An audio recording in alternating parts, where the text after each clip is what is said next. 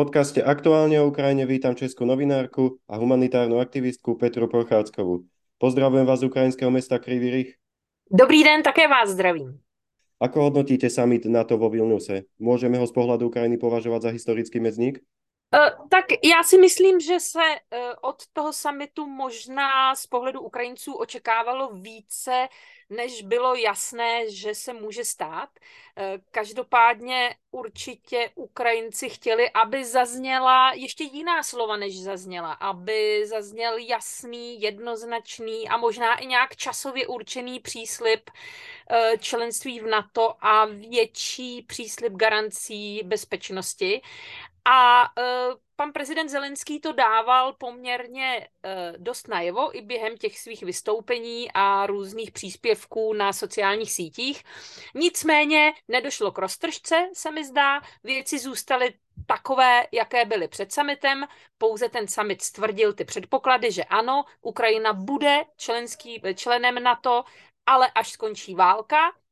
A také až tedy budou splněny nějaké základní podmínky, ale ten proces bude zkrácený. Takže já si myslím, že eh, za historický bych ho asi neoznačila. Ukrajina očekávala víc, ale není to žádný průšvih, když to řeknu lidově. Spojenci oznámili novou vojenskou pomoc. Ako vy hodnotíte vzhledem k ukrajinské ofenzíve? Eh, tak to nevím. Já si hlavně myslím, že eh, všechna ta vojenská pomoc, jak ta, která byla teď přislíbena, tak ta, která proudí na Ukrajinu, je, je spožděná. Je to vždycky s velkým spožděním a, a je to tak od začátku uh, válečného konfliktu, je to tak od začátku uh, vlastně té velké agrese Ruska proti Ukrajině, že to, co Ukrajina potřebuje v tu chvíli, tak dostane zhruba za dva až tři měsíce poté. A toto dvou až až tříměsíční spoždění způsobuje Ukrajině především veliké ztráty na životech eh, v řadách tedy eh, ukrajinských vojáků a teď i ten pomalejší postup eh, během té slibované protiofenzívy. Ta, když si vezmeme třeba Eh, tanky nebo F-16, které mají teď Ukrajinci slíbené, tak to jsou věci, o které Ukrajinci žádali už více než před půl rokem. Tehdy zaznělo třeba razantní ne z některých západních zemí a pak se ukázalo po několika týdnech až měsících, že vlastně ty dodávky tedy budou, že s nimi budou všichni souhlasit. No ale mezi tím uplynulo, uplynul ten drahocený půl rok a uh, zkrátka tady si myslím, že je velký handicap v té rychlosti ze strany západu. Veľmi diskutovaná téma sú práve bojové lietadla F-16. Kedy by sme ich mohli vidieť na Ukrajine? No, e, těžko říct, e, má ten výcvik, který má probíhat ukrajinských pilotů, e, tak má probíhat nestandardně, to znamená ve zkrácené době, jinak by se možná ani Ukrajinci nedočkali těch F-16 do konce války. Určitým způsobem se na tom výcviku dokonce má podílet i Česká republika, jak přislíbil pan prezident Pavel. Uh, ale myslím si, že to zase budou měsíce, že to prostě nebude v řádu týdnu. To určitě nemůžeme očekávat. Ukrajinský prezident Volodymyr Zelenský v minulom týždni navštívil Prahu i Bratislavu. Vy ste boli pri tom. Čo bolo účelom jeho cesty?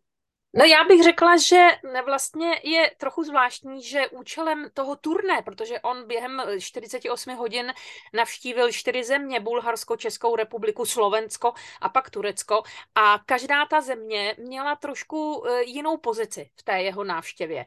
E, řekla bych, že v České republice to bylo nejvíce symbolické, že tady ta konkrétní jednání o dodávkách zbraní nebo o podpoře pokračující ani neměla tak velký velký význam jako jakési symbolické poděkování, hlavně panu premiéru Fialovi, který byl prvním státníkem, který navštívil v loni eh, Kijev, ještě tedy v době, kdy to opravdu nebylo úplně bezpečné a že ta podpora České republiky je poměrně jednoznačná a myslím si, že to pan prezident Zelenský ví. On také tady řekl během té návštěvy, že se nesmí zapomínat v té jaksi honbě za partnery a za dohodami o pomoci se nesmí zapomínat na opravdové přátelé a tím myslel Českou republiku.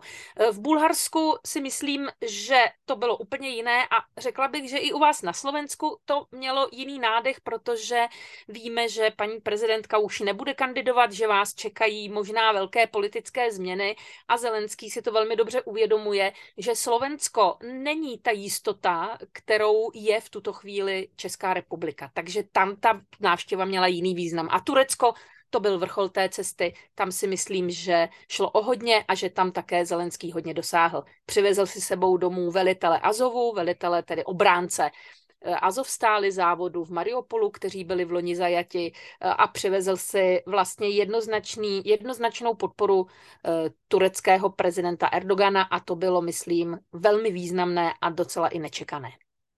Souhlasíte s tím, že na Ukrajině se bojuje o budoucnost mezinárodného poriadku? Já si myslím, že mezinárodní pořádek, tak jak jsme ho znali do 24. února 2022, je pryč že ten už se nám obnovit nepodaří. Eh, že ten poválečný, myslím po druhé světové válce, eh, to období eh, relativního klidu a důvěry v Evropě a také vlastně celkem takových jasných a stabilních vztahů nejdřív se Sovětským svazem a pak s Ruskou federací, že to je prostě pryč a už nikdy to nebude takové, jako to bylo dřív. Ta nedůvěra, která eh, je teď nastolena, ta tady bude přetrvávat desetiletí a mm, světový pořádek bude muset být založen na trošku jiných základech, než, eh, ne, než byl. Vždyť se jenom podívejte na to, jak vypadá Rada bezpečnosti OSN. Eh, ta je v tuto chvíli paralizována a zcela nefunkční, eh, protože jeden z jeho stálých členů, Rusko, je ve válečném stavu s jiným členem OSN a další člen Čína zkrátka hlasuje solidárně s Ruskem a nebo podle svých utilitárních zájmů a ten světový pořádek Číně tak na srdci neleží jako, svá, jako, jako jaksi jejich vlastní poměrně sobecké zájmy. Takže eh, OSN eh, si myslím, že selhalo, eh, protože se střetlo s realitou, na kterou vůbec nebylo připraveno. Takže já si myslím, že nás čeká nové uspořádání, nové mantinely, ve kterých budeme muset se naučit fungovat a nová atmosféra už nebude prostě tak bezstarostná z toho hlediska třeba nebezpečí velkého světového konfliktu, jako byla, jako byla před loňským únorem. V čom je vojna na Ukrajině podobná a v čom jiná v porovnání s dalšími konfliktmi, které jste zažili zblízka? Nejdřív v čem je jiná, protože myslím, že toho je víc než eh, v, v těch podobnostech. Jiná je pro nás, je jiná tím, že je strašně blízko, zvláště pro vás, pro Slováky, máte ji opravdu za humny a takový konflikt takového rozsahu jsme tu neměli. Ano, byla tady válka v Jugoslávii, ale to bylo přece jenom trošku dál a nebyla do toho konfliktu a to je, myslím, ten největší rozdíl se všemi konflikty, který, které, které tady byly. Nebyla do toho konfliktu zapojena touto měrou jaderná velmoc, která navíc hrozí použitím jaderných zbraní. To jsme opravdu dlouho neviděli.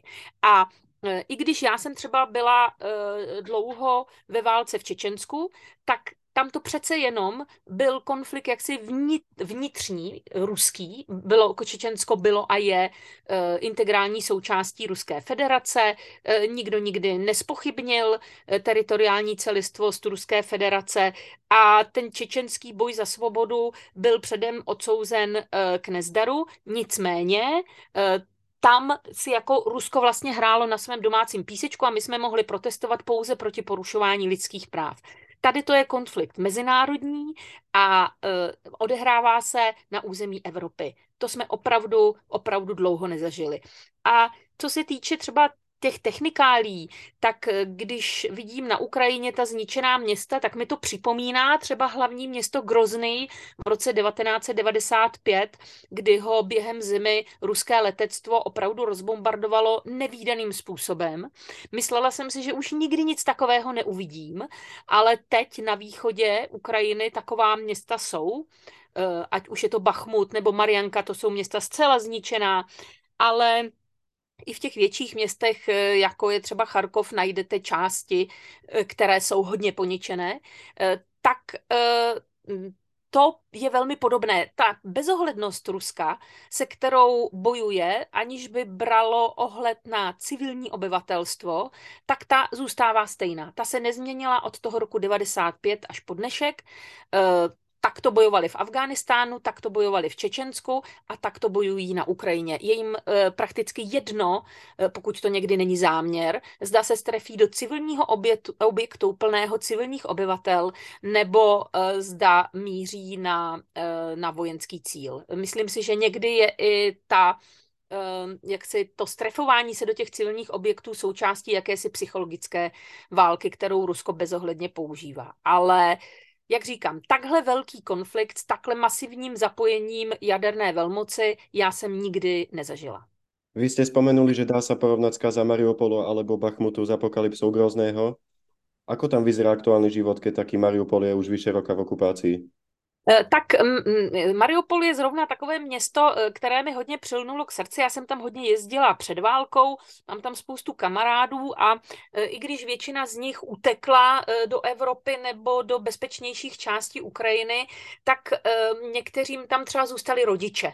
A docela mm, jaksi komplikovaným, ale přesto i když je to tedy těžké, lze s těmi lidmi, eh, kteří zůstali v Mariupolu, navázat uh, jakési spojení, takže víme, že se tam Rusové snaží navodit, a oni to dělají i v jiných městech, ale snaží se tam navodit takové zdání normálnosti, eh, snaží se eh, o takovou potěmkiniádu, eh, to znamená něco, něco rychle opravit, ukázat to lidem, dát to na sítě, ukázat, že tam stříká vodotrysk, že tam lidi dostávají nové byty, ale hned, když dojdete někam za roh, tak uvidíte tu zkázu a prostě stále tam ještě jsou masové hroby, které hm, nikdo pořádně neproskoumal, takže nevíme třeba, kolik obětí padlo v Mariupolu. Hovoří se opravdu o velkých počtech, až o desítkách tisíc, ale to zkrátka nevíme, protože Rusko tam pouští, vozí tam novináře z Moskvy i zahraniční na takové exkurze.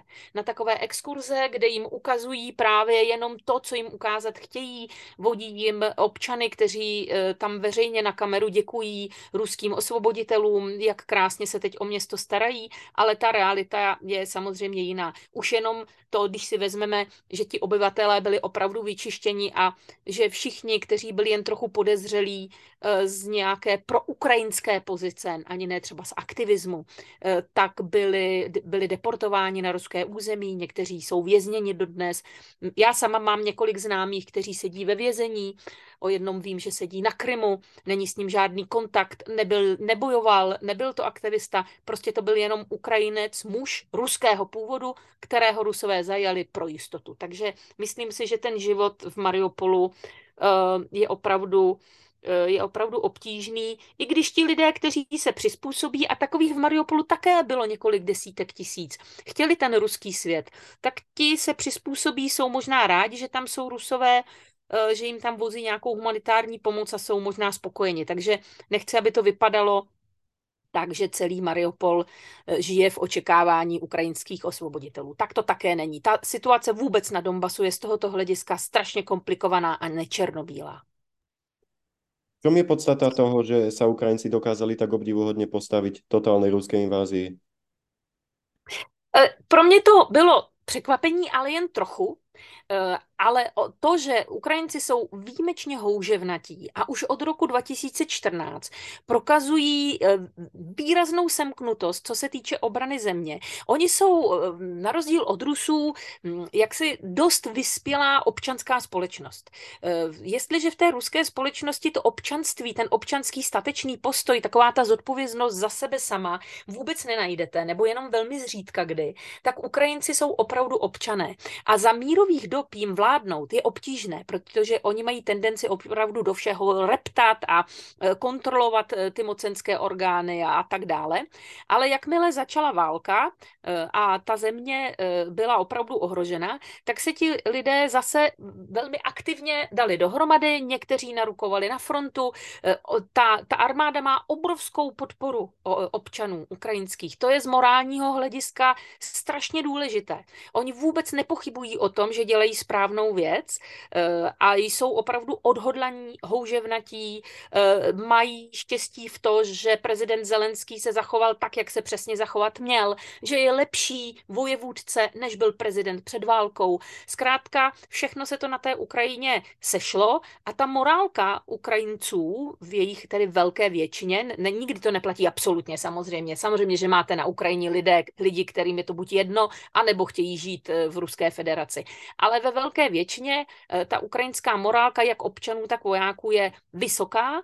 Ta armáda už byla v mnohem lepším stavu než v roce 2014, kdy byla ve stavu zoufalém, takže Ukrajinci vlastně byli už ve válce, i když v mnohem méně intenzivní od roku 2014, ale co se naučili, leco eh, zjistili eh, z hlediska toho, jak třeba funguje ruská armáda, takže byli mnohem zkušenější. Eh, takže nebylo to už tak jednoduché jako v roce 2014. No a pak si myslím, že dalším důvodem, proč se to povedlo a proč se daří Ukrajincům proti té velké přesile stále vzdorovat, je poměrně jasná a jednoznačná reakce Západu, který sice byť pomalu, ale začal pomáhat a nyní ta pomoc je velmi výrazná a bez té pomoci by Ukrajinci opravdu měli velké, velké problémy. Takže řekla bych, že to je několik věcí, které pomáhají Ukrajině vzdorovat Rusku, byť je ta armáda mnohonásobně větší. Očakávali jste, že Ukrajina zbudí takovou velkou celosvětovou vlnu humanitárnej i vojenské pomoci? Tak já jsem především neočekávala, že Rusko zaútočí na Ukrajinu s takovou brutalitou, že budou rakety létat eh, na Lvov a Kiev, jsem si nemyslela. Já jsem očekávala válku, která se bude koncentrovat na východní a jižní oblasti, na takzvané Priazově, to je ten pruh eh, podél Azovského pobřeží, spojující Rusko s Krymem po souši. To jsem si myslela, že je ruský plán a na to jsem si myslela, že se Rusové omezí. Eh, mě opravdu šokovalo, když jsem viděla ty zprávy eh, z Lvova eh, o dopadu raket a především tedy z Kijeva. A myslím si, že ten šok jsem prožila nejen já, ale i eh, vlastně světové společenství a také hlavně politici, kteří o mnohem rozhodují. A to, že Rusko bylo právě tak brutální zpočátku, že eh, vůbec nehledělo na civilní oběti, eh, to, že se objevily záhy, záběry z Buči, eh, kde Rusové zmasakrovali spoustu civilistů a naprosto nevýdaným způsobem, který jsme tady neměli od druhé světové války, se v těch okupovaných obcích a městech chovali, tak to nejen svět šokovalo, ale vyvolalo také velkou solidaritu. A e, myslím si, že vlastně si tím Rusové sami nejvíc uškodili, protože jejich obraz ve světě je dnes opravdu ve velmi temných barvách, zatímco Ukrajina zazářila Eh, právě v takových těch eh, barvách jaksi národa, eh, kterého si vážíte za to, že se dokáže takhle statečně bránit. Tak myslím si, že i to je ten důvod velké solidarity, ty sympatie, to, že se Ukrajinci drží, že i oni si navzájem strašně pomáhají. To dobrovolnické hnutí na Ukrajině je nevýdané a dobrovolníci tam často suplují to, co by měl dělat stát nebo velení armády, ale nějakým způsobem to funguje a když to vidíme my, eh, cizinci, že i oni se strašně snaží, tak samozřejmě pak máme větší chuť pomáhat. Takže já si myslím, že to je zase mnoho faktorů, které k té solidaritě přispívají. Rozumíte postoju Orbánova Maďarska? Tak rozumím, to nevím, jestli je to správné slovo, ale je mi jasné, proč to dělá. Dalo se to očekávat. Orbán byl už před eh, velkou invazí v loňském roce eh, Putinovi blíž než všichni ostatní evropští lídři. Eh, myslím si, že Orbán, že to není proto, že by Orbán měl rád Putina nějak osobně, nebo že, že by se mu líbil jako vůdce, nebo že by prostě trpěl nějakou nostalgií po sovětských dobách.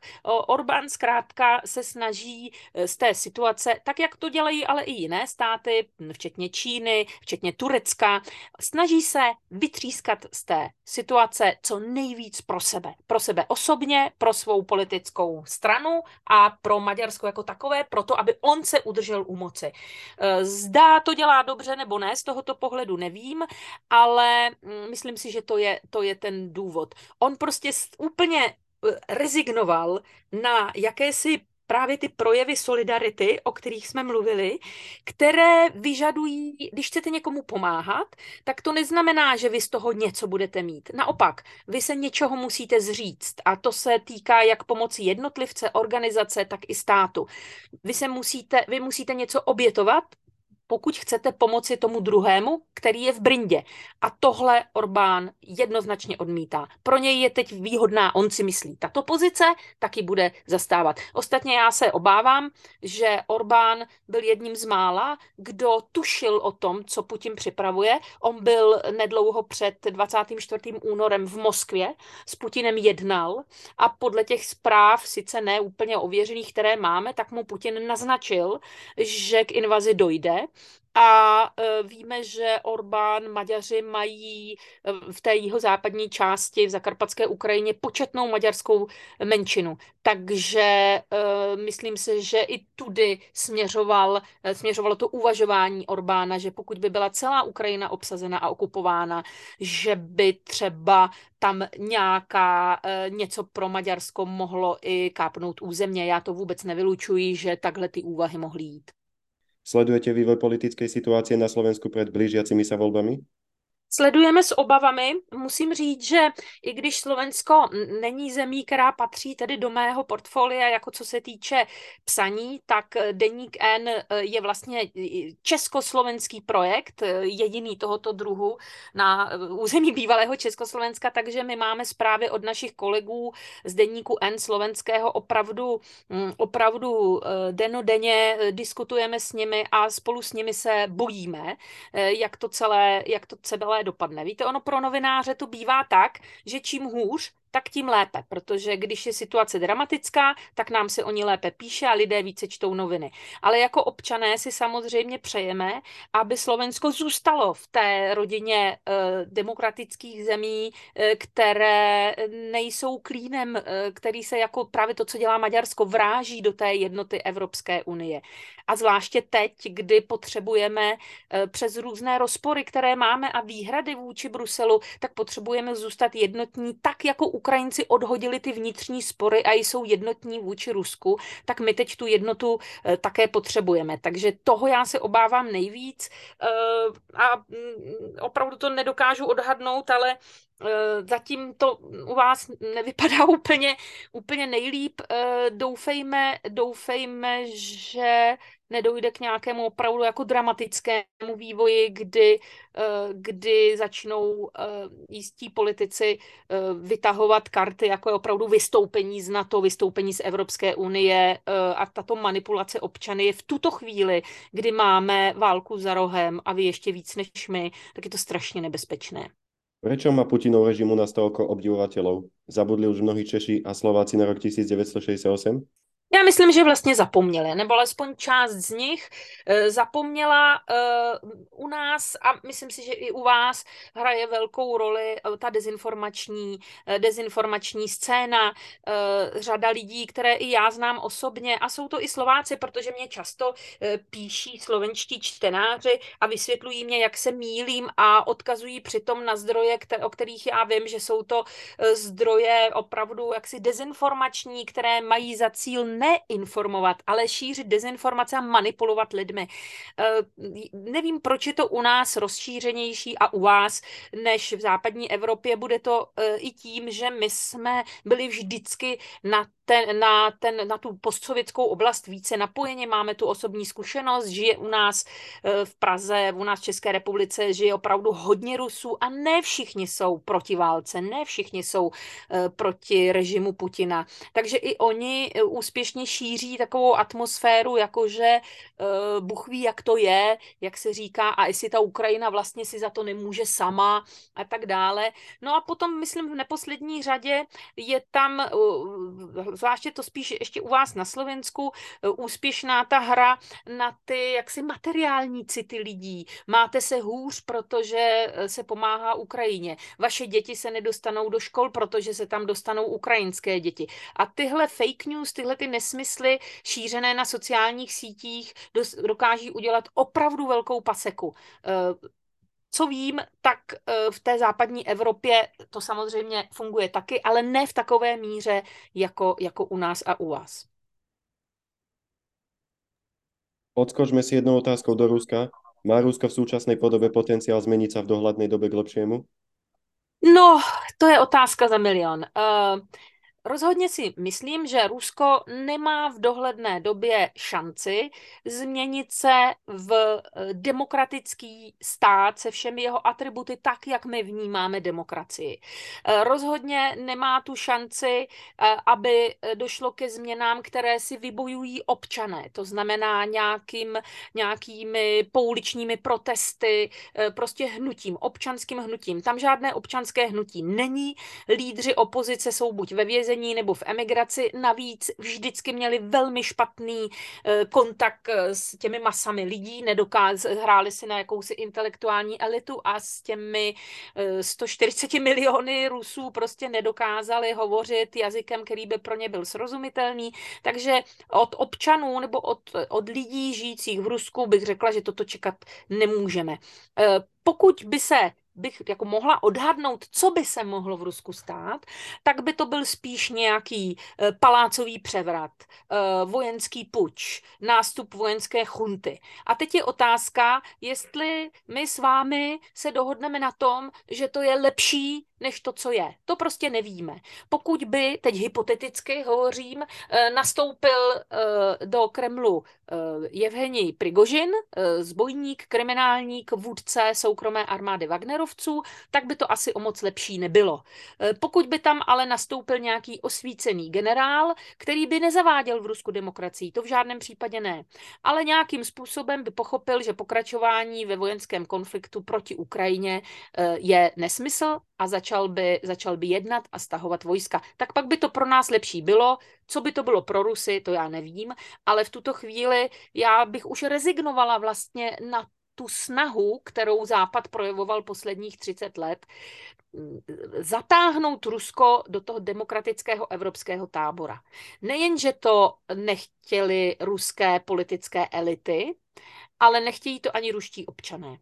A proto si myslím, že to byla marná snaha, špatně vynaložené peníze a že jsme se měli snažit už nějakou dobu spíše se od Ruska jaksi neoddělit, ale vytvořit bezpečnostní mechanismy, které by zabránily Rusku útočit na své sousedy. A to jsme neudělali. Dá se očekávat, že se Kreml začne rozpadávat zvnútra? Jistá možnost by tady byla. E, vidíme e, v Kremlu i v ministerstvu obrany, i v těch ozbrojených složkách, že je situace neúplně idylická, neúplně jednotná, panuje tam velké napětí a teď nemyslím ani eh, ten slavný pochod Prigožina na Moskvu, eh, který skončil tak strašně zvláštně. Takhle končí konflikty v podsvětí, takhle jedná mafie, eh, že se do sebe pustí a pak si podá ruce a dohodne se na nějakém vykolíkování teritorií a na nějaké koexistenci. Tak přesně takhle to dopadlo. Putin Prigožinovi odpustil a mm, vrátil mu vlastně i veškerý majetek a uvidíme, jak to bude dál. Ale další zprávy hovoří o tom, že nejde jen o Prigožina. Eh, včera jsem zaznamenala, že byl sesazen z postu velitele 58. armády, to je ta armáda, která je právě v tom priazovském, eh, na tom priazovském okupovaném pobřeží. Eh, generál Popov, generál major Popov, byl sesazen a vydal prohlášení, které je velmi podobné tomu, co říkal Prigožin. Kritizuje velení ministerstva obrany, kritizuje velení ruské armády, hovoří o obrovských ztrátách a o špatné logistice a o tom, že toto chtěl donést, tuto zprávu až k Putinovi a proto, eh, aby tomu bylo zabráněno, tak byl sesazen. Takže to jsou už náznaky jisté jaksi nelojálnosti a neposlušnosti, což je v armádě strašně neobvyklé a velmi nebezpečné. Eh, víme, že je někde, a to nevíme kde, generál Surovikin, další výraz výrazná postava eh, v ruské armádě. Pravděpodobně proto, že byl spoluúčastníkem přípravy eh, té vzpoury Prigožina. Takže ruská armáda se nám začíná jevit jako armáda, která nedrží při sobě. A to je ve chvíli, kdy vede válku, složitou a těžkou válku, eh, kritické. Jak se s tím vypořádá, to si musíme chvíli počkat, ale dobrá to situace pro Putina ani pro ministra obrany Šojgua vůbec není. Takže ano, je možné, že dojde k nějakým dalším otřesům zevnitř. Veríte, že se Ukrajině podarí napokon oslobodit celé svoje území a vyžení okupantů? Tak chcete upřímnou odpověď, předpokládám, nikoli v politickou. Nejsem politik, jsem novinář. Myslím si, že v dohledné době uh, se jí to vojenským způsobem nepodaří. A to nejen proto, že by na to neměla zbraně, neměla síly, ale především proto, že se nyní blíží k územím, která už nejsou osídlená lidmi, jako byl Cherson, kteří, když vidí ukrajinský tank, vytáhnou ukrajinskou vlajku a mávají mu. Jsou osídleny lidmi, kteří Ukrajince nečekají, nechtějí je tam. Je obrovský rozdíl mezi tím, kdy osvobozujete území, kde jsou vaši lidé a oni čekají na to, až je osvobodíte, a mezi územím, kde žijí lidé, kteří vás nenávidí. Eh, opomeňme příčiny. Opomeňme příčiny a důvody, ale je to prostě fakt. Osvobozovat takové území bude stát obrovské ztráty na lidských životech mezi civilisty a je to prostě komplikované. Eh, takže já si myslím, že jedinou šancí, jak by Ukrajina mohla vrátit eh, veškeré své území, zhruba tedy v těch hranicích, jak ji známe, těch dohodnutých z roku 1991 po rozpadu Sovětského svazu, je, že dojde k nějaké vnitřní zásadní změně v Rusku a že Rusko na tom bude tak, že si uvědomí, že není schopno udržet ta území a mezinárodní tlak ho donutí se stahnout. Úplně čistě vojensky v tuto chvíli, ani kdyby měla Ukrajina F-16 a další tanky Leopard, obávám se, že například celý Krym a celý Donbas až k hranicím s Ruskem eh, osvobodit nedokáže. Eh, I když bych jí to velmi přála a má na to naprosté právo, tak technicky je to hrozně složité a bude to stát strašně moc životu a navíc až si to ani ani i za těch velkých obětí k tomu totálnímu úspěchu nepovede. Takže moje naděje se upínají e, k Rusku a k tomu, že v Rusku se něco stane. Nevím ještě přesně co, ale bez změn v Rusku e, tato válka neskončí. Neříkám, že nebude příměří, ale latentně ta válka bude trvat dál, dokud bude sedět v Kremlu Putin a jeho tým a celé to osazenstvo, tak prostě e, ta válka nemá šanci na mírové řešení. Pomůže ukrajinský úspěch aj dalším susedům Ruska, aby se vymanili spod jeho imperiálného vplyvu? Ano, já si myslím, že ano. E, docela zajímavé je pozorovat Gruzii, e, která zvolila z mého pohledu nepříliš důstojnou, e, důstojnou pozici vůči válce na Ukrajině. Očekávalo se, a Ukrajinci to očekávali od Gruzínů, že budou daleko razantnější, že třeba otevřou druhou frontu a začnou osvobozovat Jižní Osety, což by Rusku způsobilo velikánské problémy, že poskytnou Ukrajině větší pomoc. Gruzie prostě vyčkává očekává a myslím si, že si tajně přeje, aby eh, Rusko prohrálo, eh, nikoliv, aby se rozpadlo, protože s tím by zase Gruzíni mohli mít problémy. Ale také eh, vlastně uvažuje tím utilitárním způsobem, jako Turecko, o čem jsme mluvili, mm, vytřískat z té situace pro sebe co nejvíc a moc se nenamočit.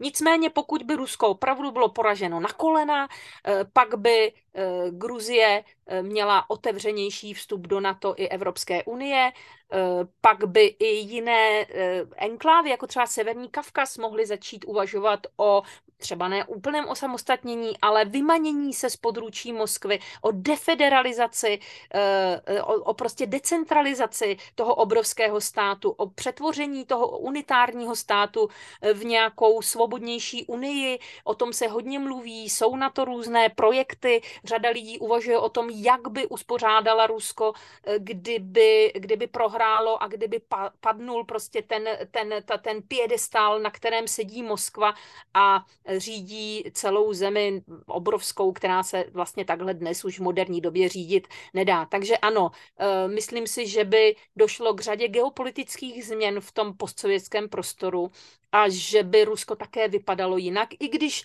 není nutné, aby se úplně rozpadalo na zcela samostatné státy. My jsme se dostali k závěru. Děkuji vám za skvělý rozhovor. Do počutia na budouce. Sláva Ukrajině. Mějte se krásně a přeju vám klidný den.